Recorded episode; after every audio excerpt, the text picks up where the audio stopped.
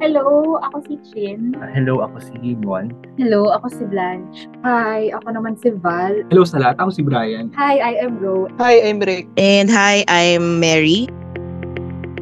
Given siguro what we have fact-checked this year, ano sa tingin nyo naman yung ma-expect natin sa 2024? Feeling ko, pagdating sa fake ads, dadami yung AI-generated content.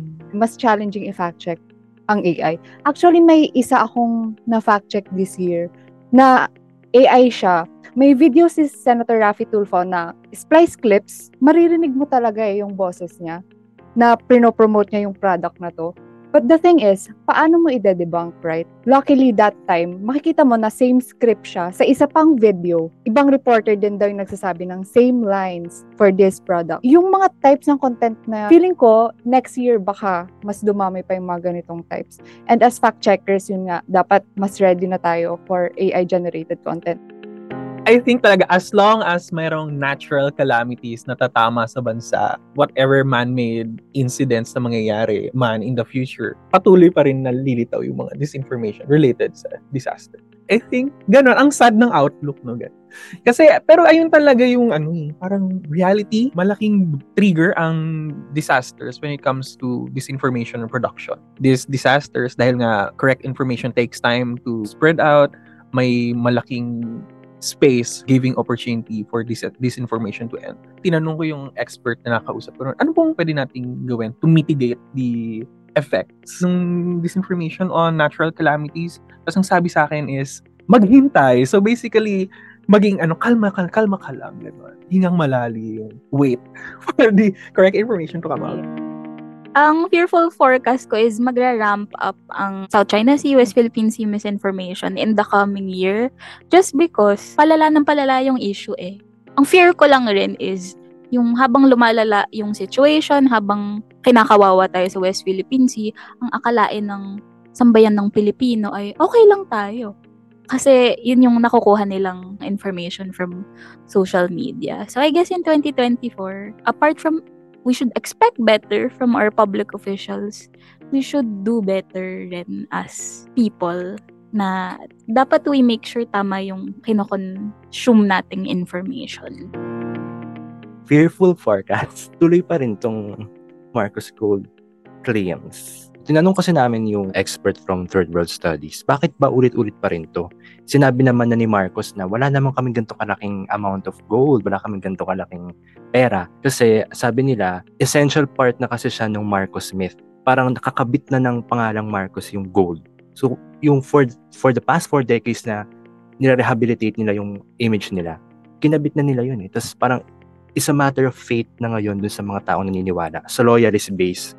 So kahit parang paulit-ulit nating dinedebunk, naniniwala pa rin sila kasi parang yun na yung naka-ingrain sa mga utak nila. Eh. Ang sabi nila, ang solusyon dito kailangan intensify ng government mismo ni Marcos kung talagang desidido siyang i-disprove na may mga gold sila. Gamitin na yung resources ng gobyerno para sabihin na wala naman kaming ganito eh. I-debunk nila using yung resources ng government, PCO, kung ano man. Pero bakit hindi nila ginagawa? Kasi nagbe-benefit din siya dito in a way. Nare-reiterate yung pag-support sa kanilang mga tao. Ako for me naman, parang more on anxious forecast siya na with SMNI's franchise being threatened, mas magdidwindle yung platform for former President Duterte to defend his policies or yung drug war nga ng Duterte administration. We can expect less direct statements from him but at the same time, lumalakas kasi yung moves doon sa House na inapprove ng House yung resolution ng NTC to suspend SMNI. I'm expecting to anxiously monitor yung mangyayari sa house. Magfi-flip-flop ba sila on what to do with the ICC probe? And if given that opportunity na, okay, sige, mag-cooperate tayo sa ICC probe, parang mas na, natatakot ako to what extent? Kasi baka meron pa rin possibility for things to go so wrong more than they will go so well. Parang meron pa rin possibility na ma-fumble the Marcos admin yung pakikipag-cooperate. Hanggang sino lang ba yung papanagutin? Hanggang sinong police? Hanggang gaano kataas na posisyon posisyon, aabot ba siya doon sa mga gusto mapanagot ng mga biktima ng drug war, yung mga families nila. That's where I'm coming from. Well, hindi na siguro natin masyado marinig si Duterte, mas maraming dadada doon sa Congress. fearful forecast ko dun is patuloy yung pagiging unclear ni Marcos. But then, I think it will only be a matter of time until you catch him on a lie. Because people are going to demand evidence doon sa bigas. People are going to demand evidence for the economy being good. Mararamdaman mo naman yun eh. Feeling ko ngayon, Marcos is still benefiting from his 31 million victory even after a year has passed. In his second year, the stakes I think are going to be higher. For me, ang fearless forecast ko is baka maging less effective yung double speak niya. Pero he will try to still use it. Magdedepende pa rin doon kay estado ng politics. Yung mga politicians na ina-attack, usually ano yun eh, ina-attack sila dahil, kunwari, may sinabi silang statement na ah pwedeng counter doon sa ginagawa ng Marcos administration or parang nakikriticize siya pero not very, ano, not very directly. Pwede pa rin sumulpot yung mga ganong klaseng claims. Pwede pa rin na mag-morph into other claims. Si Marcos may ginagawa na siyang something better lalo na kunwari kung may sumulpot pa na ibang crisis, for example, mas lumala yung issues dun sa agriculture or mas lumala yung issue sa West Philippine Sea, mas iha-hype ng mga propagandists or mga vloggers or yung mga influencers na ah, mas malaki yung ginagawa ni Marcos than what he actually does. Mas mag-effort yung mga, not necessarily yung kanyang own government channels, no? Yung mga partisan na influencers who will make his image much more appealing or much more strongman, much more powerful.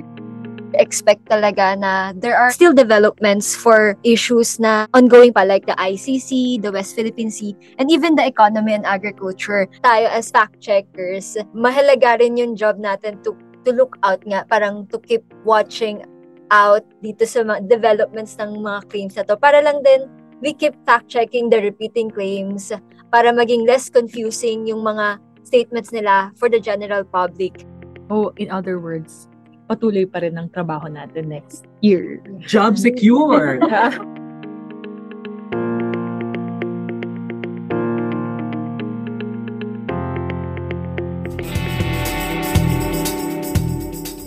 Dito sa What the F podcast, walang murahan, usapang facts lang. Pakinggan kami sa YouTube, Spotify, Google Podcast at Apple Podcast.